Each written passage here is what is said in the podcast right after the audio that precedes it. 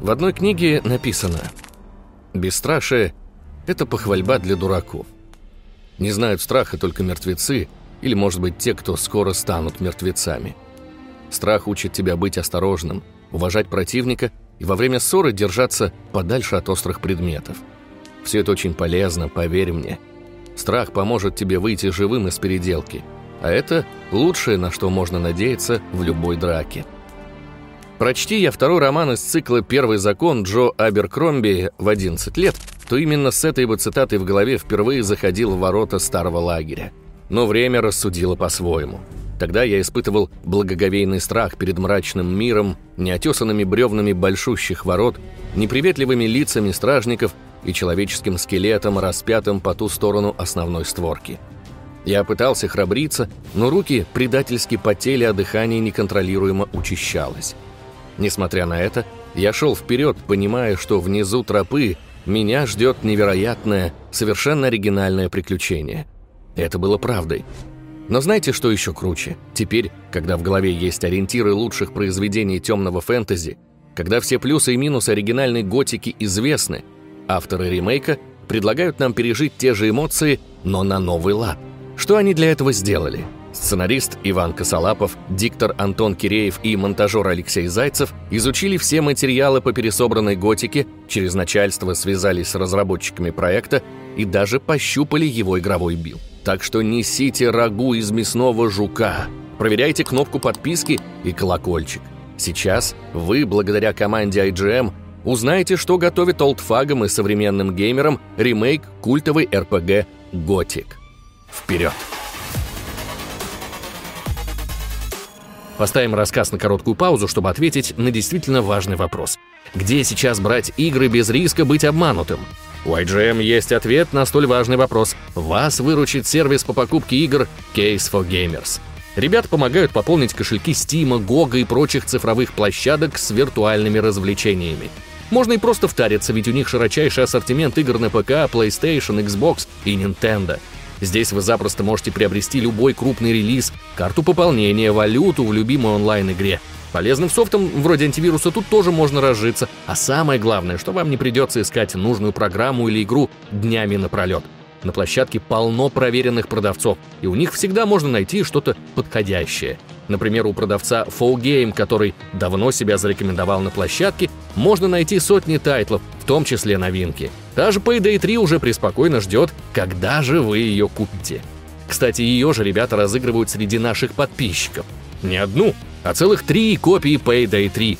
Условия просты. Совершите покупку на любую сумму и укажите номер заказа здесь, в комментариях под этим роликом. Кто знает, возможно, именно вы получите халявную новинку в Стиме. Переходите по ссылке в описании и покупайте выгодно на Case for Gamers. Небольшая предыстория. На Gamescom авторы ремейка любезно согласились показать нашей команде свою игру. В 10 часов утра нашего респондента приняли в уютной комнате, где его уже ждали директор проекта Райнхард Поличи и старожил серии Кай Розенкранц. О нем вы наверняка слышали, если смотрели нашу трилогию «Взлет, смерть и возрождение», посвященную готике. Разработчики запустили играбельный билд и начали понемногу его проходить, попутно делясь своим видением тайтла и успехами в уже проделанной работе. Эти же успехи получилось наблюдать воочию.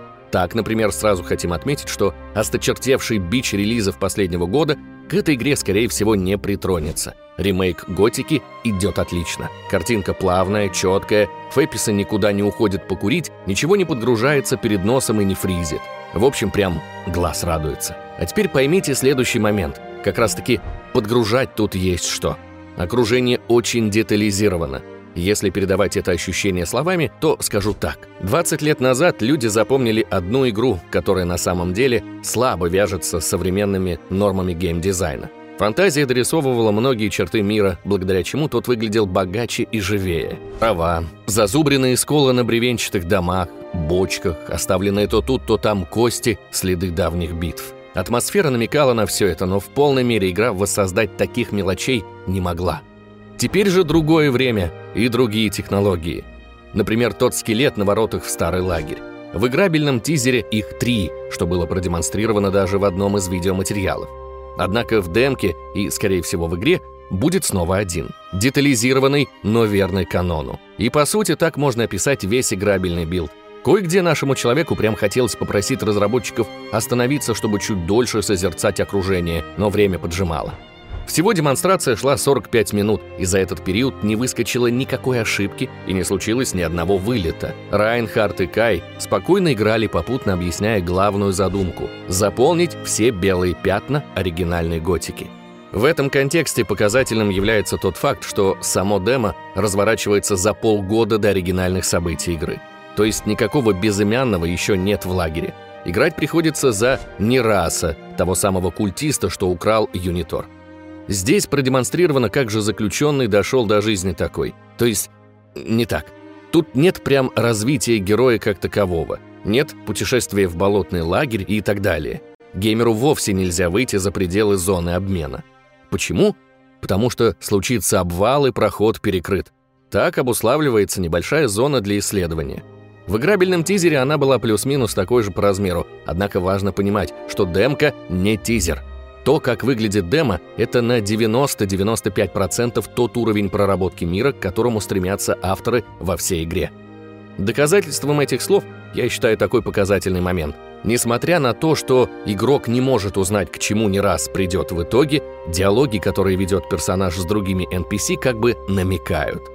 Когда в самом начале довелось переброситься парой слов с Диего, стало ясно, что кроме культовых фраз, все прочие излияния обитателей лагеря переработали. А еще, что не раз готов очень уж активно расспрашивать именно о неком поселении культистов. Интересная деталь для тех, кто в теме. К специфике внутриигровых разговоров я еще вернусь. Сейчас же давайте продолжим про белые пятна и не прошедшие проверку временем элементы. По мнению авторов, с которым тяжело не согласиться, в лоре и сюжете игры было парочка дыр. Плюс дизайн квестов тех времен делал иногда из интереснейшего приключения в мрачном сеттинге скучный гринд мясных жуков. Это образно, но вы поняли. Задания по сбору устраивали мало кого, и авторы решили не закрывать на это глаза. Так пустоту оригинала наполнит контентом. Я лично очень четко помню, как в третьей и прочих главах игры не оставалось ни одного дополнительного задания, кроме центрального – Мир будто вымирал. Тут разработчики обещают исправить этот момент, дополнить, но не изменять сценарий. Обновить те же сюжетные линии, которые были раньше. Добавить некоторые второстепенные ветки квестов. В общем, с момента своего релиза Готика ощущалась как очень глубокая игра. Она была небольшой, но погружала с головой, напоминая тем самым какой-нибудь Поце дель Мера, природный колодец небольшого диаметра около Рима.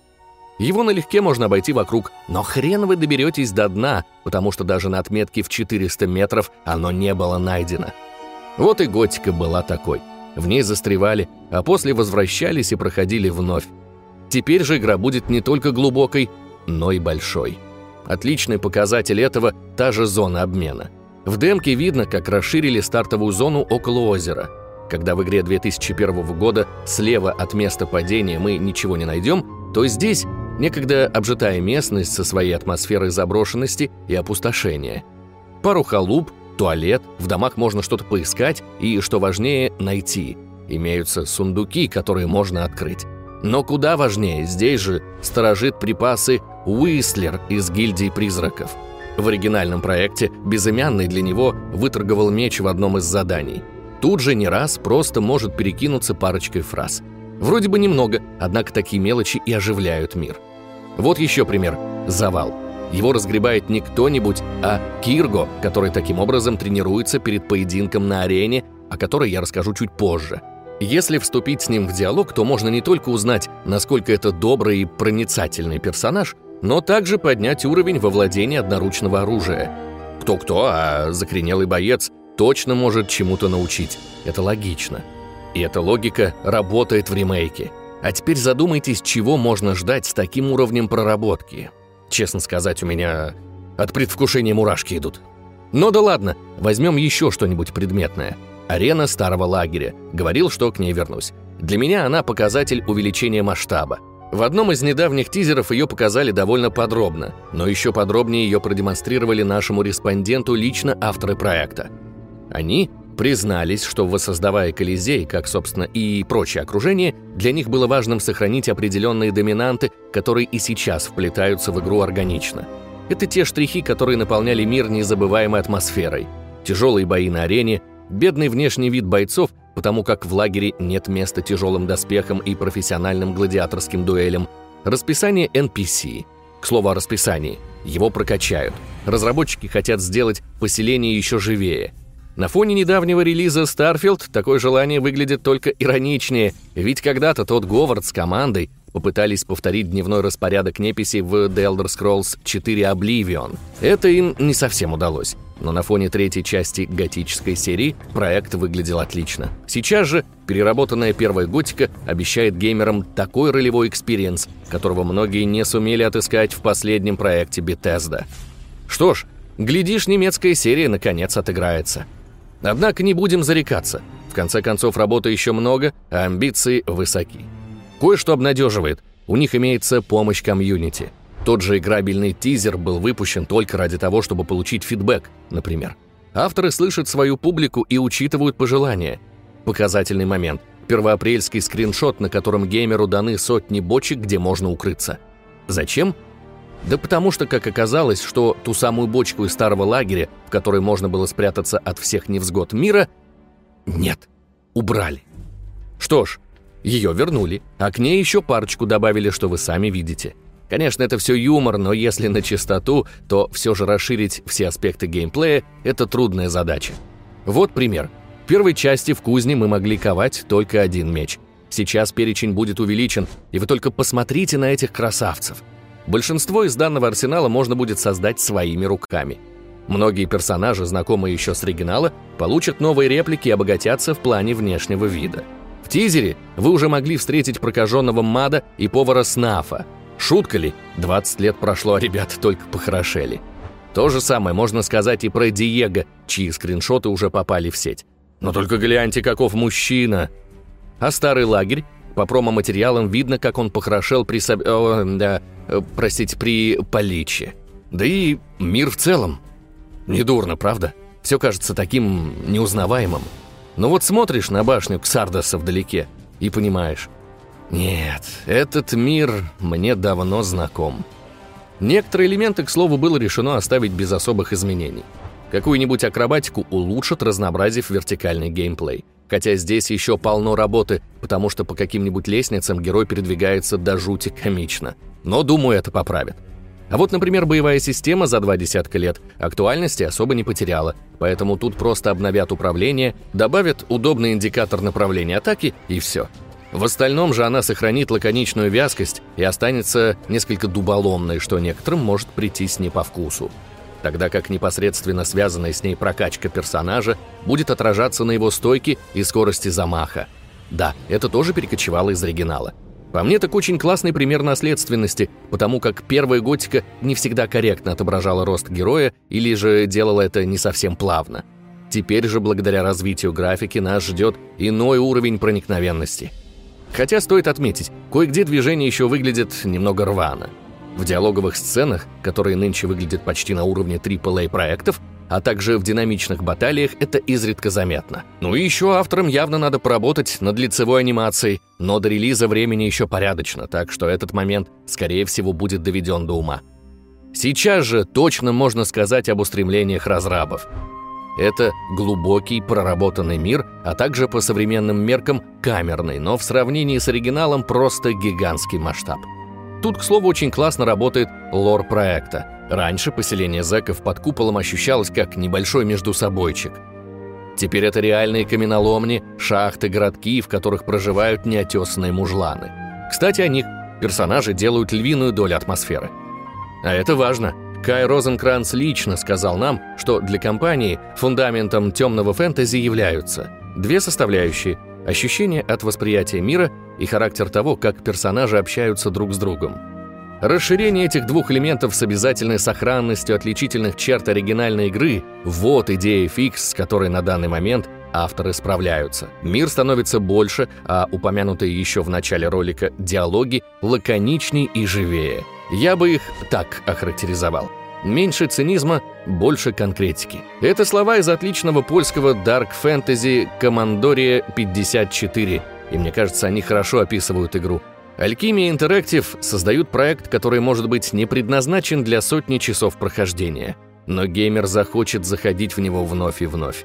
Мир игры, несмотря на свою мрачность, втягивает в себя – об оптимизации здесь уже было упомянуто, тогда как минималистичный интерфейс мы еще не обсудили. А он именно такой. Ничто не отвлекает геймера от путешествия по лагерю. С другой стороны, есть опасения, что отсутствие миникарты станет шоком для неподготовленной публики. Поэтому функционал журнала, куда записываются квесты и прочее, расширили. Авторы опасаются, что хардкорность проекта придется не всем по душе и стараются привлечь новую кровь, но не потерять лица культовой готической серии.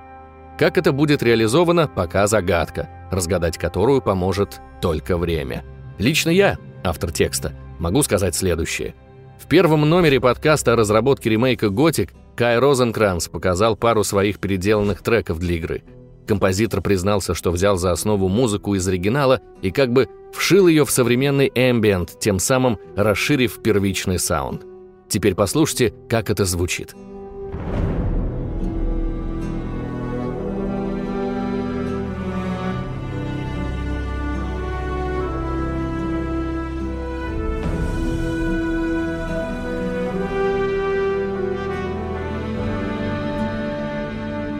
Не находите? Здесь сплетены как ностальгические нотки, так и что-то новое, неизведанное, зовущее вперед. Если такой же принцип лежит в основе геймдизайна студии, то уверен, все у Рейнхарда и его команды получится.